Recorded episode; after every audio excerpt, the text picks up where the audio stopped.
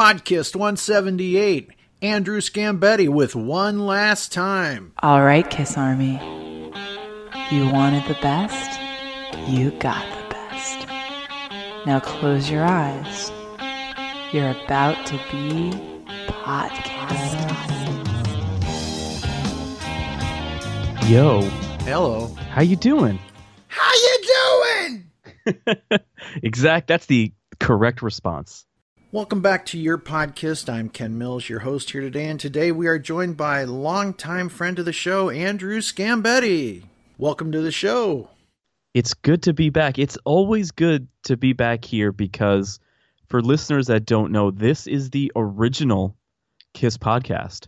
There may not be as many episodes as some of the weekly or the monthly installment ones, but that's okay. These come out when they come out, but this is the original one. So it's mm-hmm. always good to get back to the original Kiss podcast. Thank you for the very kind words. Plus, I do all those other shows. We do the Monkees podcast, we do the Cheap Trick podcast, we do Pop, we do the Fun Size Game Show. Man cannot just talk about Kiss alone, right? I personally just talk about Kiss, but I appreciate all the other passions that you have just Yeah. because uh, I, I couldn't do it. For me, it's just it's all about Kiss. It's always been about Kiss, Mhm. and uh, and it's always been about podcasts. So uh, this is it's very very cool to be back. And uh, listen, thank you. You had a small part in literally everything that I've done because I remember listening to podcast uh, originally in late 2006, early 2007, and just going, man, I I want to do something like this for the Kiss fans. So if uh, if you guys hate my stuff, blame Ken because it's all his fault. It's all Gary's and my fault. Yeah, yeah. And Andrew, you've been with us for a very long time. I remember you helped us get a couple of interviews back in the day, back with Tommy Thayer. Uh, At the Kiss Coffee House. yes, and uh, so you've been with us for an incredibly long time. You were saying off mic, uh, you have a favorite podcast episode. What are a couple of your favorites? Oh man, well, I mean, the Psycho Circus one is one of my favorites, but my absolute favorite one is the 1978 mock-up radio show one because it's so cool. It sounds like something that would have been on the radio in 1978, down to the commercials, the content, the voices. I mean, everything on it sounds really cool. So if you haven't listened to that one, go back and listen to this. It uh, combines some of the solo album interviews from the Black Box cassette that was sent out to radio stations back in 1978, and it kind of makes this radio program that could have happened back then. It's super cool and something you could just put on and listen to. And uh, I'm not going to tell you all the Easter eggs in there, but there's a bunch of cool Easter egg commercials, and uh, you got to listen to it. You you had you. It's a must as a Kiss fan. And you know, that's one of those necessity is the mother of invention kind of a thing. I Yeah. actually lost my voice for a month and a half. And that's the reason I'm not on that episode. I think I remember. I think I remember when, when that happened. But still, like the whole thing is just so well put together, and uh, I, I know you had a hand in it because it just oozes Ken Mills fandom. it really does, and it's so cool. Yeah, it, it does. And uh, we wrote the scripts, and we had David Ghosty Wills, who's done some really cool stuff in the world of Kiss. He actually played Peter Criss once on Celebrity Deathmatch. So the guy. oh, guy. very cool. Yeah, so he's he's done a lot of voices for us here, and he was on last episode as part of the Elder commercial for the movie that never happened. But uh, he's such a talented guy, and he and I uh, worked out the scripts, and we actually plotted it out like a whole movie, and it was it was fun. It, it was the Kiss radio special that Kiss wanted to happen, but I don't think anybody actually did what they were supposed to. So, yeah. I mean, and that was that was the the thing behind the greatest show on earth. I mean, that's definitely you could tell that that was something that Kiss wanted to have happen, mm-hmm. and maybe how part of Kiss Meets the Phantom was pitched to them in concert movie plus Star Wars. I mean, they they probably were looking at this pitch differently than what it ended up being ultimately. Mm-hmm. Oh, what Kiss wanted to happen with Kisstory that never quite made it. Kiss Yeah. World, the amusement park, so many Yeah. other things. Uh, kissed opportunities, right? Yeah, yeah, exactly. Now, you've made some really cool fan made films. And Yeah. they're this is one of those fu, FUBU kind of things for us, by us. This is a by a Kiss fan for Kiss fans. Yeah, exactly. And you're here today to talk about your, your newest film, One Last Time, Uh, kind of documenting your experience, and not just that, but all of our experiences with Kiss's End of the Road tour. And now you've done other films and put other Kiss related fan things up. Would you like to go through that little history and then bring us up to one last time? Yeah, so this is the the second like I guess what you want to call theatrical thing, but it's not the second thing I've done. Um, in 2000, late 2018, I released The Greatest Show on Earth, which is the 1970 Kiss movie that never happened. Kind of Kiss's answer to uh, Led Zeppelin's song remains the same. Mm-hmm. I did that. I followed that up with a mock up TV special called Kiss at Midnight, which was basically what I thought a 30 minute NBC like Kiss special should have been in 1976. And then I, released something really cool just in December. I didn't really promote it. I just kind of threw it out there. I took the Lost Alive 2 album and I synced it to available footage from the Tokyo concert, and I called it a rock and roll party in Tokyo with Kiss. So those are three things that are out there. There are two versions of the Greatest Show on Earth. Uh, the only one version that is surviving is the Encore edition, which is my George Lucas Ultimate Edition. That that's going to be out there for as long as it can. Mm-hmm. You can find all that stuff uh, between YouTube and Vimeo. And uh, the Greatest Show on Earth is only available through Vimeo because the audio is alive too, and YouTube decided to block it. So boohoo there. But but anyway, so it brings us up to date with this new one, uh, one last time, which has been in the works for quite a while.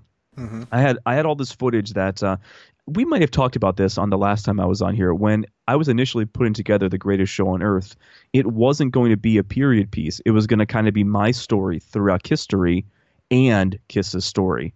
But once I looked at it objectively, I go, ah, my stuff really doesn't fit in here. But I had all this footage of me, you know, as a kid dancing around to Kiss, all special moments in my Kiss history that I always wanted to do something with. And then just so happened that Kiss announced that end of the road tour, and then I ended up going to a bunch of shows and I had all this video footage that I shot when I was traveling. And I thought, well, what if I put together a Kiss's story and my story together and culminated it with a live concert of them at Madison Square Garden, the best place to see Kiss, in my opinion. And that's where we got one last time. So it's it's been in the works for a while, and uh, initially it was supposed to be out in February, but I guess this was kind of a happy accident that it got delayed till May because now everybody is at home and they got nothing else to do but watch it and so, ready to see it. So and, and ready to see it. So so this is something that I've been working on for a while, as I mentioned, and it's not only my journey to the end of the road, but it's Kiss's journey through the end of the road. And I was able to get some really cool Kiss interview footage uh, that had already been available that uh, they kind of tell their story. And I was I was able to construct a story in a way that Kiss takes you through the early years and then tells you why the end of the road tour is different than the other tours that they've been on.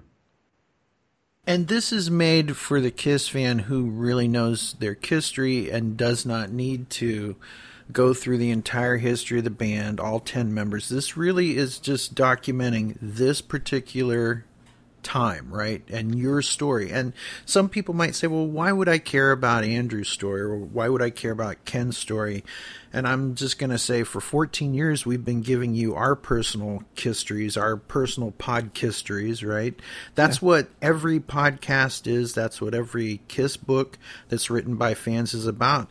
Because this is something unique, something that we share. Uh, this is Kiss is the glue that holds us all together, right? Exactly. And as, and as time goes by, and whether you look at the Beatles fandom, the Monkees fandom, the Van Halen fandoms, uh, the fans really become the caretaker of the thing. They may not be owned by the fans, you know, legally, but the fans are the ones that pick up the baton and tell the stories that the band isn't telling or they don't think is of any interest. I mean, there's things that we love as Kiss fans that Kiss will never take the time to document. They just won't. Well, I mean, here's the thing: uh, the the poster that that I just released, it it the tagline is "You are here," and I want to put people in my shoes. I want to put them in my shoes at the front row of a Kiss show. I want to put them in my shoes when I'm backstage. I want to put them in my shoes when I'm experiencing things for the first time. So the the the basic premise behind this, or the basic goal behind this, is I want people to experience this with me. And what I want to come out of this is I hope someone goes, well, hey, cool Andrew told his story. Well, maybe I'll tell mine, and maybe there'll be other Kiss fans that can come together to do something like this and tell their story. because, like you mentioned, there are moments or things in Kiss history that Kiss won't tell, but the fans will. So it's basically if you want to be front row at a Kiss show, or if you want to experience Kiss like you never have before, this is your chance, and you get to do it from the comfort of your own living room. How cool is that? Mm-hmm.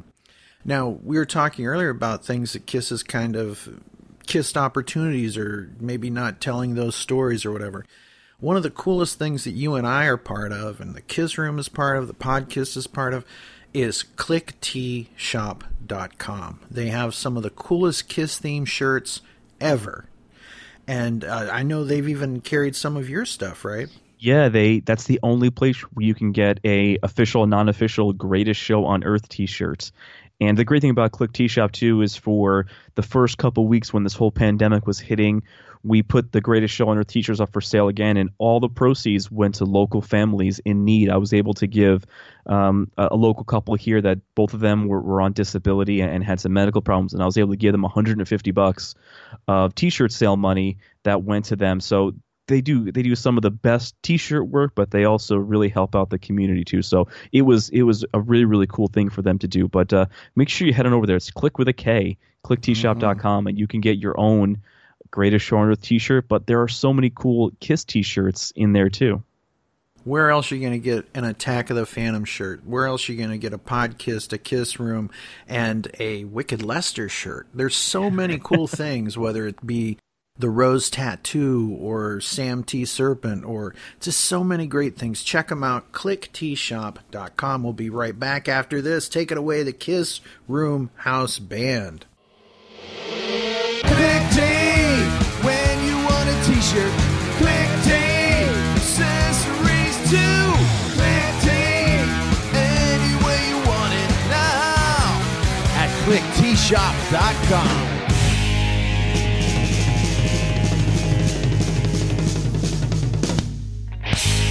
All right, Andrew. So are you ready? We're going to play an audio clip. This is you describing your early days.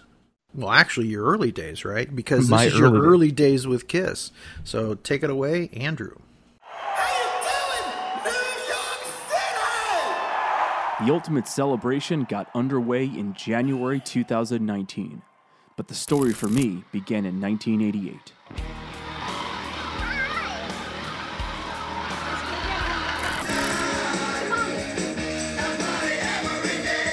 Discovering Kiss at an early age was thanks to the TV movie of the week, Kiss Meets the Phantom of the Park. And now on NBC Saturday Night at the Movies, Kiss Meets the Phantom. At first, I had no idea they were a band. I thought there was X Men, Spider Man, and then Kiss. The early images in Marvel Comics grabbed me before the music did. We put our red blood into the first Kiss comic, and we're thinking of uh, putting something into the yellow ink for the next comic. It wasn't long after that I became a full blown Kiss fanatic. Growing up in the 90s meant I missed out on seeing Kiss in the Omega, but that all changed in 1996. So let's shock the people. Members of the international press and members of the Kiss Army. The band reunited and embarked on the Alive Worldwide reunion tour, a vivid memory I'll never forget was watching The Simpsons and seeing Kiss give away tickets to the infamous Tiger Stadium concert. Two front row tickets to the first Kiss concert in 17 years at Tiger Stadium in Detroit Rock City. You know you want it. I finally got my first chance to see the band in full makeup and costume on New Year's Eve at the Meadowlands Arena.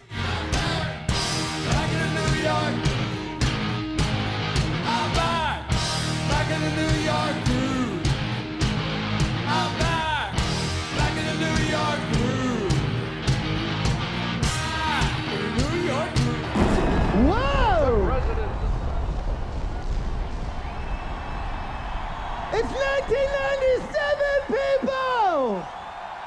Over the years, I spent free time attending various KISS events and was able to get close to the band. Ready? stand band. I was even given a nickname by Gene Simmons. Hey, Paul McCartney. Paul McCartney. Yes. In nearly 30 years, not much had changed.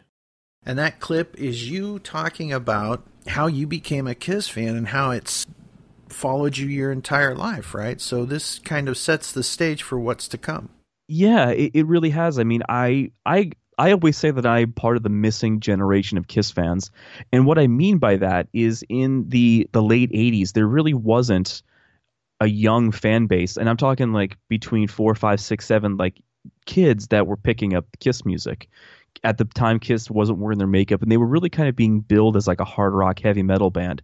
So you had your adolescents that were certainly becoming new fans and you had maybe your older crowd that were becoming fans based on just the music.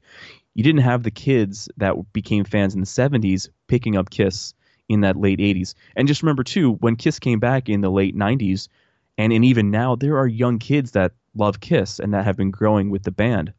But at the time there was nobody my age that liked Kiss and I'm part of that missing generation that grew up with this band in a time when they weren't really attracting new fans my age. Mm-hmm. So for me to say that I've been a fan since 1988, 1989, um, isn't something that I hear a lot. And that, that was kind of the basis when I, I was thinking about the idea of this movie because not a lot of people share my story, and not a lot of people at that age, at that time, became a Kiss fan like I did. But the same things that grabbed the fans in the 70s is what grabbed me. Kiss Me Phantom, the Marvel comic.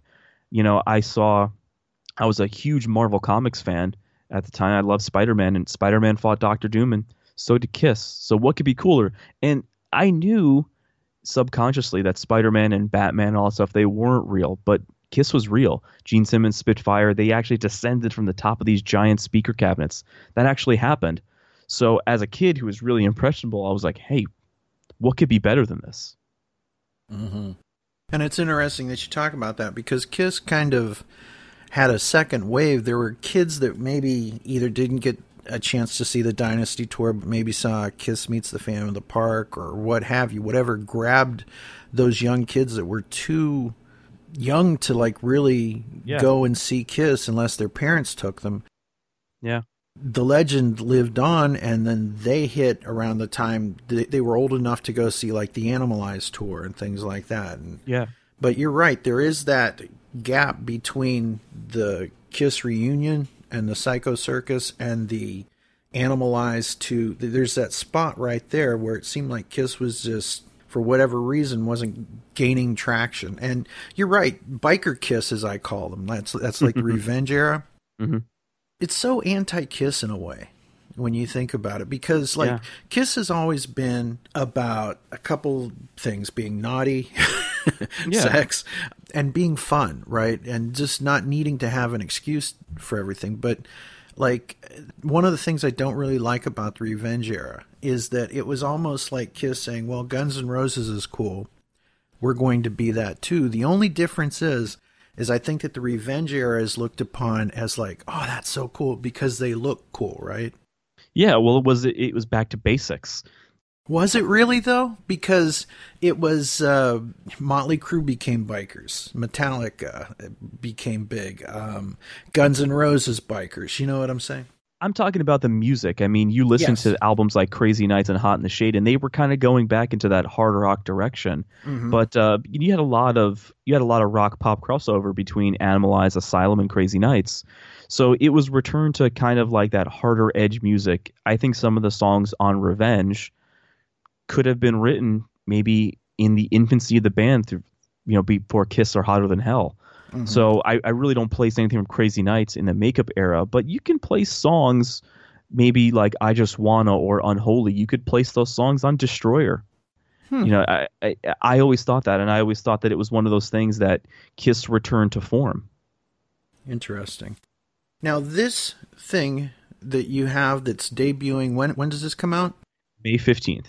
May 15th. Get ready, grab your popcorn, be ready on YouTube. It's free to watch one last time. And this documents the end of the road. And Matt Porter has a great line that uh, the end of the road tour is a cul-de-sac because Kiss Kiss never really ends, right? He's he's He's right. And and what's so cool about this release is it's kind of like two releases in one. Uh, I'm a huge Iron Maiden fan, and Iron Maiden put out this film in 2009 called Flight 666, which was basically they're documenting a tour that they did where Bruce Dickinson flew this plane and they traveled via plane to all these countries that they couldn't get to. And I saw that and I go, man, this would be so cool if Kiss did something like this. And then when it came out on DVD, it was disc one was the movie, which certainly had musical numbers in it. But then they gave you a bonus disc, which was a complete concert. I was like, hey, hmm. that's so cool. So with One Last Time is you have the film and then you have the bonus concert. There's certainly concert footage within the film, but you get this bonus concert of 13 complete songs from the Madison Square Garden concert. So if you like the concert footage in the movie, you get a bonus concert of 13 complete songs. That is amazing. Well, let's listen to one of those songs right now. One of the songs that came from this footage that you have. Would you pick one? Yeah. This is Say Yeah. Mm, all right. Well, from Kiss's End of the Road tour from Andrew Scambetti's One Last Time, it is Say Yeah.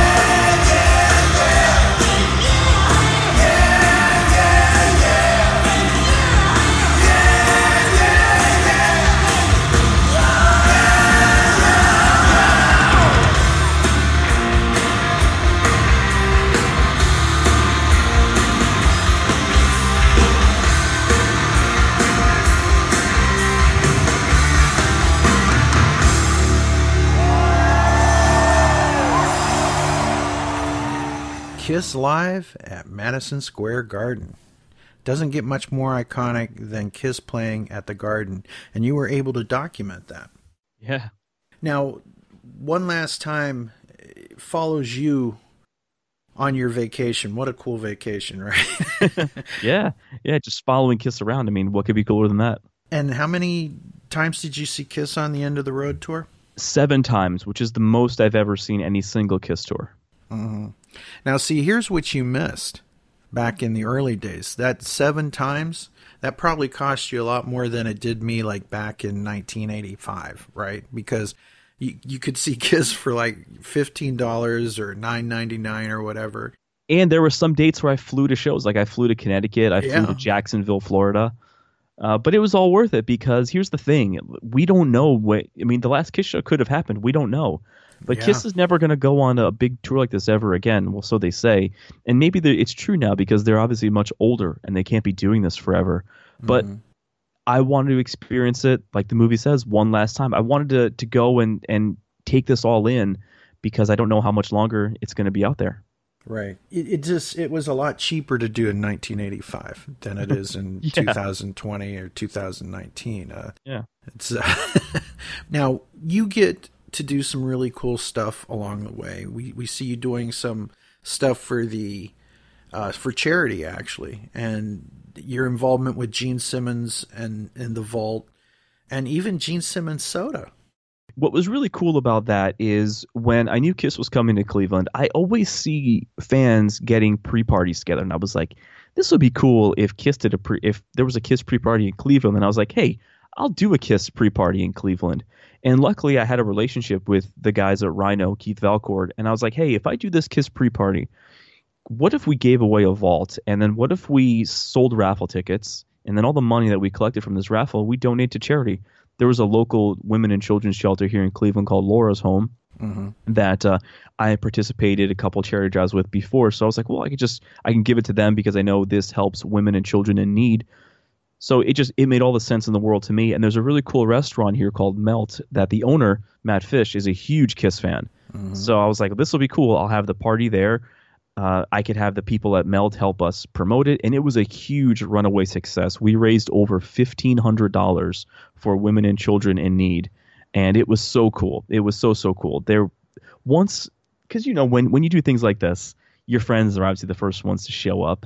And I remember when I was doing this party, friends showed up, and then I started seeing people that, that I didn't know who they were.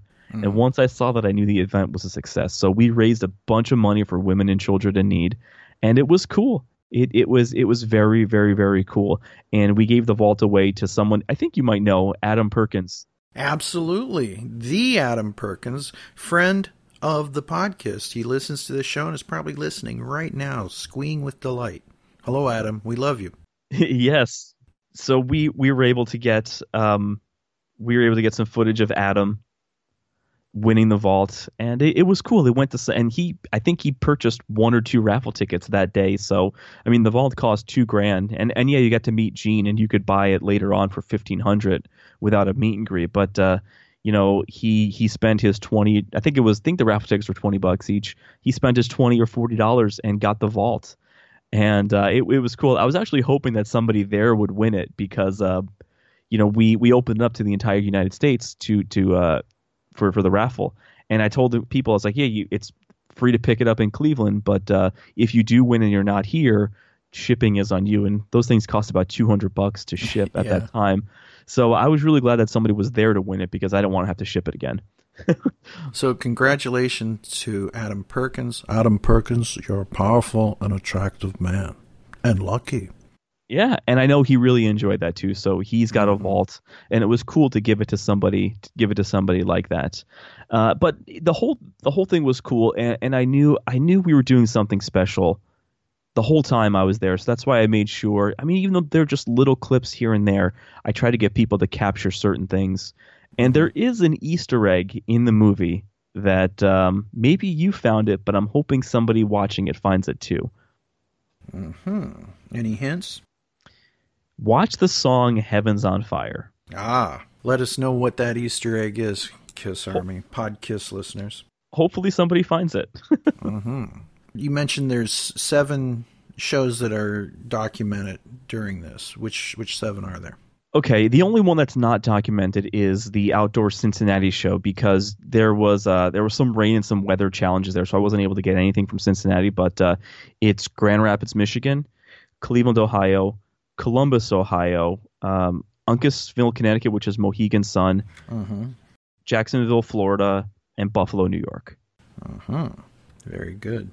Now, when you make these, what what is your hope for these? When I know that anytime I put up a show, I go through that whole thing of I'm creating it and it's fun, and then there's the part where I almost don't want to let it go because you, as a filmmaker or an editor or an artist, you can work something to death, but you've got to know when is the right time to let it go. So, what is your goal when you make these? What is your target? My goal is simple. I hope that Kiss fans enjoy the band as much as I do. So me getting excited to do things like this, I'm hoping that someone gets excited to watch these things. So I'm hoping just to share that experience of being a Kiss fan with other fans.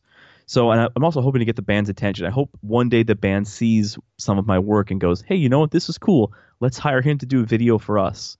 What fast tracked me to get this out as fast as I absolutely could was when Kiss announced that their Kisstory documentary was coming out in the fall. Mm-hmm. And I know that they've been filming on that throughout the entire end of the road tour. Um, I, they definitely filmed it at one of the shows that I was at. So I'm hoping I, I, knew that I had to put mine out before then, just because I know once Kiss releases theirs, eh, no one's probably going to really want to watch mine. So, but what I'm hoping is I'm hoping that one day they see it and they go, hey, there's a little project that here Andrew can do. And I hope that my name could appear on an official Kiss product at some point. Mm-hmm. So that, that, that's that's my absolute goal. But but again, you know, I do these things by the fans for the fans. Uh, I don't make any copies. certainly not making any money off of this. So if you like it and you want to support the film, support Kiss. Send them a letter. Say, hey, I watched this really great fan film, and now I'm logging on to buy an End of the Road T-shirt. And we could really send the band a message that this is the type of stuff that we want and we can do it the right way. This isn't about oh I'm selling their music or I'm doing this. It's it's not about this isn't for sale. I'm not going to have a table at some horror convention when we're allowed to do those again and selling these. There's no direct download. There's nothing. This is just by the people for the people, and um, I hope that um, I hope that whomever is watching knows that. Mm-hmm. I haven't had the band hasn't commented on any of my stuff, but I know they've seen it because the Greatest Show has been everywhere, over a hundred thousand views, which is awesome they haven't stopped me. So to me, that speaks more volumes. Mm-hmm. Well, let's play another song from One Last Time and the bonus concert as well. Would you pick another song for us? Let's go, God of Thunder. Oh, yeah.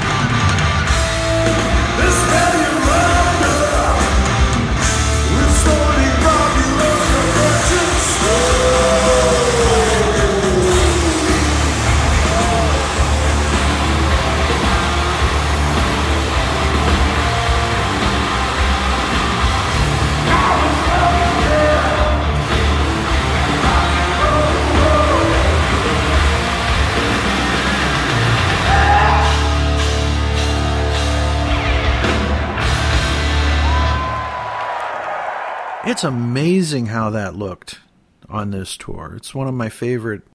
You know, people talk about Kiss effects. I love how they did God of Thunder this tour. What'd you think Me- of it? Me too. I remember seeing it and and looking and going, "Wow, this is this is so cool." And when I was editing it, it was one of the very first songs that I completed, and uh, I just I thought it was so cool. I love how they've got the different faces, like making, mocking one another and shouting at one another. yeah, it's just it, it's everything about this tour was was larger than life. So it was so cool that Kiss was able to to hype up this tour, and then when we saw it, the tour actually lived up to the hype. My opinion. Yeah, I would agree. You know, it's weird because you go back and look at the reunion stage show, right? Everybody always talks about Kiss's amazing stage shows, and if you look at a live, it's couple of candelabras, right? Yeah. And then you get to. then you get to Love Gun and it's some lighted steps. If you came out with just lighted steps in 2020, people are going to like scratch their head. They won't even think of it as a special effect. And then Dynasty was kind of like Kiss on Ice, right? That Yeah. was a very cold feeling back then. Ir- seriously, it was, you looked at it and everything was white. It was like, what's going on here? And now you've got this stage that I feel is really, and I hate to say it, the first one that the stage lived up to what we wanted it to be because there's always something going on. There's something moving up here, there's something happening. I mean, the the real special effect in any Kiss concert has always been Kiss themselves, right? Y- yeah, and Sammy's back on this tour. Mm-hmm. Not Hagar, but Sam T. Serpent. Sam T. Serpent, the Gene Snake. It, mm-hmm. I mean, it was cool. I, I just remember that feeling opening night. You're like, wow, what is the stage going to look like? And not only was the stage cool, but the amount of pyro that they were setting off is just out of control. Mm-hmm. You you can catch a lot of it in the movie, but you can catch more of it on the on the bonus concert where you're just seeing how much fire and how much spectacle is in this stage on on this tour. It's it's incredible. It's incredible. Mm-hmm. And you know, we want to send a special shout out to some really cool people. And and I know you know them. People like David Tagnolia Paya, or amazing work he's done with the Kiss costumes. He made Gene's costume, all three versions of Gene's end of the road costume. He also made the Sammy T. Serpent Snake. Mm-hmm. I hope to have him on the podcast at some point. It just hasn't happened yet. Plus, he's also worked on uh, the some of the CW shows and uh, Star Trek Discovery and stuff like that. So I'm all in on him. And make sure you check out kissreplicas.com. They just released, or they're going to have a, a pre-order starting of Gene's Lick It Up vest. So check that out. He's got some cool stuff there. Yeah, I saw that. That's amazing. While we're mentioning David Paya, who does some great work with uh, UD replicas and Kiss replicas, we have to talk about Wendy Bembrook, who was the costume fabricator on the tour as well. She toured with Kiss for many, many years, and she was the one that made Paul and Eric's costume on this tour. She might have made Tommy's costume too, but I know Spiro, member of one of those great Kiss tribute bands from back in the day, he designed Tommy's costume for this uh, this upcoming tour. Oh wow! So huge shout out to to all of them. And Wendy's just one of the sweetest people. I met her on one of the Kiss cruises, and uh, every time I, I see her at a show, it, it's always you know we always have good things to say about one another. So uh so yeah, Wendy and David are, are the absolute dream team for these these current costumes. So special shout out to David Tagnolia Paya and Wendy Bembrook, right? Yes.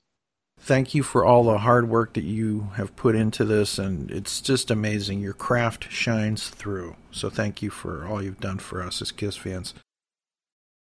So, what's next for you as far as these video documentaries that you've been doing? A break.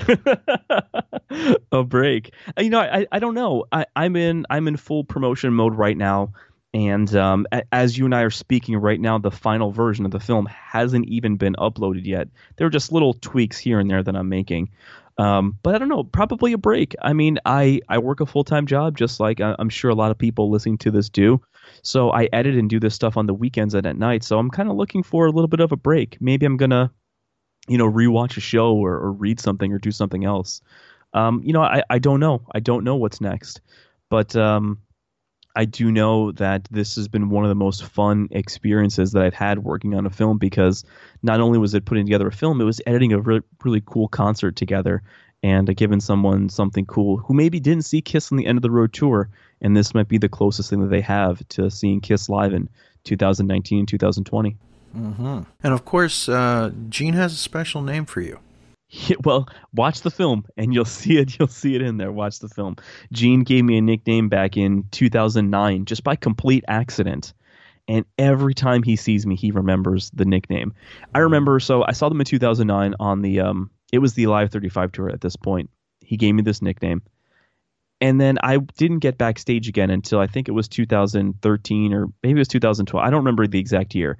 And I remember I was at the acoustics at the meet and greet, and I'm helping people get pictures or whatnot because I, you know, I was just there to enjoy it. There were there were people that were there that needed autographs, so I was helping them and taking pictures. And then, you know, when it kind of ended a little bit, I asked Gene and Paul for for a picture, and uh, I go to ask Gene. I was like, "Hey, Gene, could I I get a picture of you and I together?" And he goes, "Of course you can."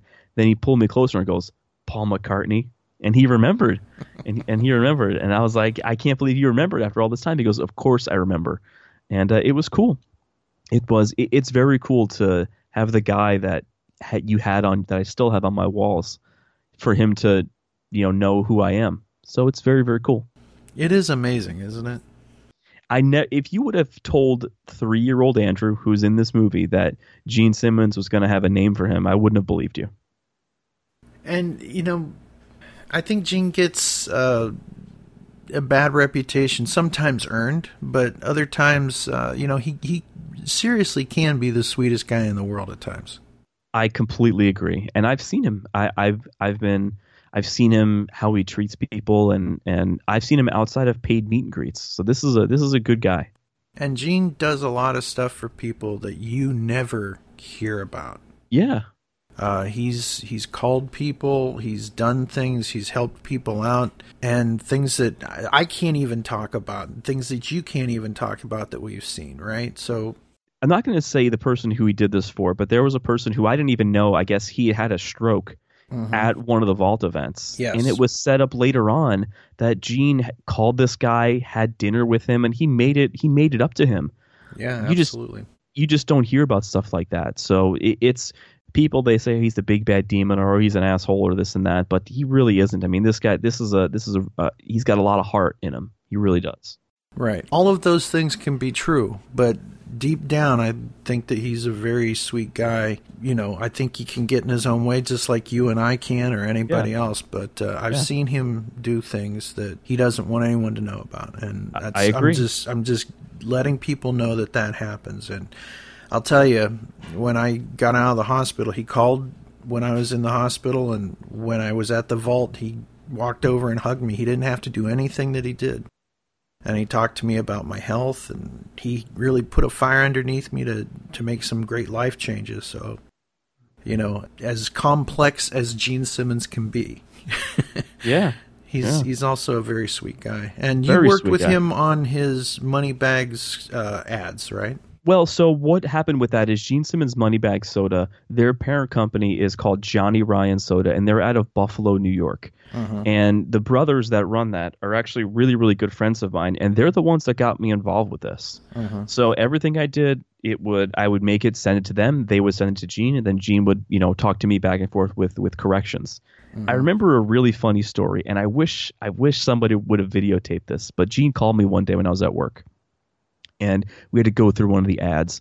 And the first few ads that I did for him didn't have any narration, or any voiceover. It was just music and, and blah blah blah this and that. So there was one that he wanted narration on that was actually played on the Kiss Cruise that year. So we're going over the commercial. He goes, "Oh, I changed this and I like this and this is all good and everything else here is good." And then at the end of the conversation, he goes, "Tell me something. Uh, who is the narrator on this?" And I was like, "Well, Gene, it's it's me." He goes, "Really?" He goes, I'm sure the women like your voice, probably the men too, but I hate it, and you need to get someone else on there. And I go, not 100%, G, not a problem. And uh, there was a there was a DJ, his name is Mad Max, who I actually knew when I lived in Myrtle Beach, who ended up and and lent his voice to it and did an outstanding job.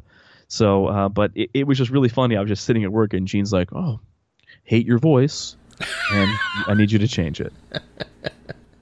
Well, um, the good news is that you'll be popular in prison. So. Yeah, I'll never, I'll never forget that when uh, when he said that to me. So, and it's it, it's funny. It's it's it's really really funny to to know that that actually that actually happened. And he didn't. I kind of I tried to change it. I tried to make my voice sound deeper and sound like a used car salesman a little bit. Mm-hmm. So I I fooled him in not knowing that it was me because he was talking to the same guy. But um, you know, and and that I wonder if I still even have that version of the commercial. But uh, he hated it, and uh, I changed it.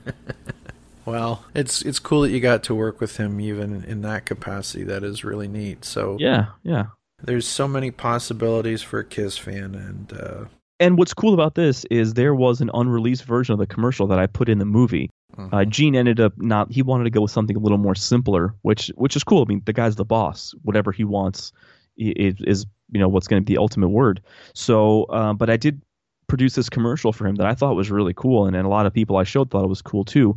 So I put it in the movie just so I can get people to see it and uh, and and see that yeah you know not everything gets released. So there was a another version of the commercial that I did for him that I really loved that uh, that I wanted people to see.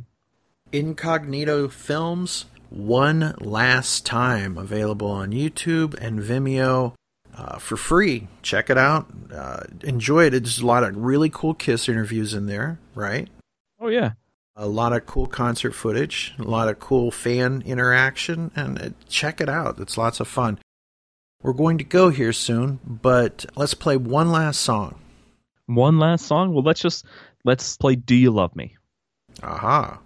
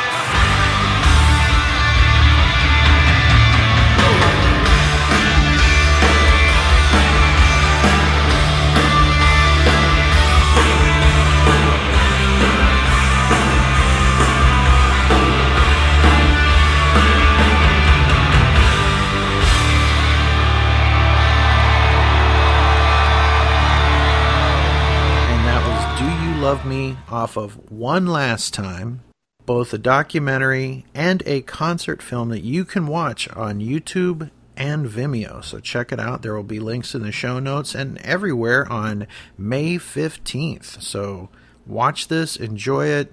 You need more Kiss in your life? Here you go. It doesn't cost you a dime, right?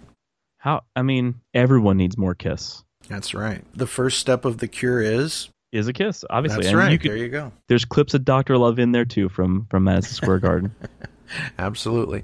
Now, earlier we mentioned Matt Porter's line about Kiss's End of the Road tour being a cul-de-sac. Uh, all joking aside, do you think this is it for Kiss? I do, just because they're getting older and they're getting to a point where they physically can't do it anymore. The, the age is going to get to all of us. So, but I think as a full time touring entity, this is the end for Kiss. Hmm. But Kiss will never end. That's the weird thing. I mean, No. this this thing is designed to be a cockroach, a virus, which will continue to go on and on and on, and it lives within each member of the Kiss army. Well, it's timeless. I mean, listen to those listen to those 70s records, listen to the stuff that came out recently. It sounds timeless and that's why it'll live on. hmm Absolutely. No, this is cool. It's always cool to to chat about this and to get other people's opinions on this. I'm I'm really glad that I was able to show it to to you early. I showed it to Matt Porter early as well too, and I was able. I, I really love that you guys got a kick out of it, and uh, I hope the people out there get a kick out of it too.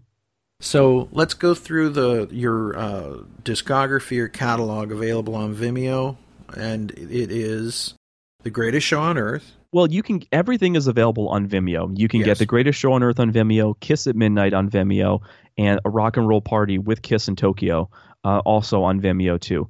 Available on YouTube, you can see Kiss at Midnight as well as a rock and roll party in Tokyo with Kiss and one last time. So there you go. One last time, May fifteenth. Get your popcorn, put on your favorite Kiss color, get in front of your big screen TV, And play it be- loud. Yeah, because we love it loud, right? We do. Yeah. These are my people. This is my crowd. This is my music. We love it loud. That's right. So check out One Last Time, available May 15th, digitally on your TV. Well, Andrew, I want to thank you for always supporting what we do here at Podkiss, and Podkiss has always supported you. And we love you, and we're glad to be part of this along with you. And thank you for everything. Oh, thank you, Ken. I mean, seriously, listening to those first early episodes of podcast and listening to all the good that you've done for the fan community over the years, I'm really, really glad to be a little speck in that. And a lot of things that, that I've done are in direct relation to how you inspired all of us way back when. Well, you're being way too kind, but uh, thank But you. it's it's the truth. It it really really is. It really 100% is. You know, there would have been no Kiss My Collectibles. There would have been no Kiss My Wax without podcast. People have said, well, there's all these different podcasts that are Kiss themed. What do you think of that? And I said, well, they're all doing the podcast. And they said, what do you mean? And I said, I'm not trying to sound arrogant. We're all doing the same show. It's just our take on it, right? Mm-hmm. Like I, I think that there should be one Kiss podcast feed, and like everybody puts all their stuff in it. I'm still waiting, you know, for you know. There's been attempts at creating a Kiss podcast station. I think that would be the coolest thing in the world. I, I agree. I agree. And everybody's talking about their views and, and what's cool. Yeah. But hey, you know, this was this was cool. This was this was really cool. And uh, don't miss one last time live from New York City, May Uh-huh. 15th. One last time until Kiss is on the road with the end of the road tour again. Support what you love. And thank you for listening to the podcast today. Check out the Kiss Room and check out all the cool Kiss themed podcasts. There's so many great ones out there. I, of course, do other podcasts as well. So if you want to talk about the Monkees, there's Zilch. If you want to talk about Cheap Trick, check out Cheap Talk. If you want to hear me talk about movies, books, and more, and even a game show, check it out on Pop with Ken Mills. So we'll see you all in the next episode of the podcast. We're going to be doing another Podkistory Revisited with Gene Simmons being our focus this time, similar to our Peter Criss special that we did. So Podkistory Refocus number two, Gene Simmons, coming up soon. Check out the Kiss Room. We will see you all on the next episode of Your Podcast. Thank you, Andrew. Thank you. All right. Talk to you soon. Love you and stay safe. You too. Bye bye now. All right. Bye. And that is our show. Thanks again for listening. Be sure to check us out on the web at www.podkiss.com. You can also find us on Facebook and on iTunes. If you'd like to contact the podcast, please drop us a line at podcast at gmail.com. Big thanks to Julian and everyone at kissfaq.com. They've got great information there and a terrific message board, too. Thanks also to Keith LaRue and everyone else at Kiss Online for their great work representing the hottest band in the land. And as always, a big thanks to Paul Stanley, Gene Simmons, Ace Frehley, Peter Criss, Vinnie Vincent, Bruce Kulick, Eric Singer, Tommy Thayer, and the memory of the late great Eric Carr, and the late great Mark St. John. You are Kiss, and we are your army. Podkiss is created by the Kiss Army for the Kiss Army, and it is available for free as an internet download. If you like what you hear on our show, go buy it and support the people who made it. Podkiss is not affiliated with Kiss or any of its members, past or present. On behalf of myself, Ken, and the whole rest of the Podkiss crew, thank you for listening to Podkiss, the Kiss fanzine for your ears.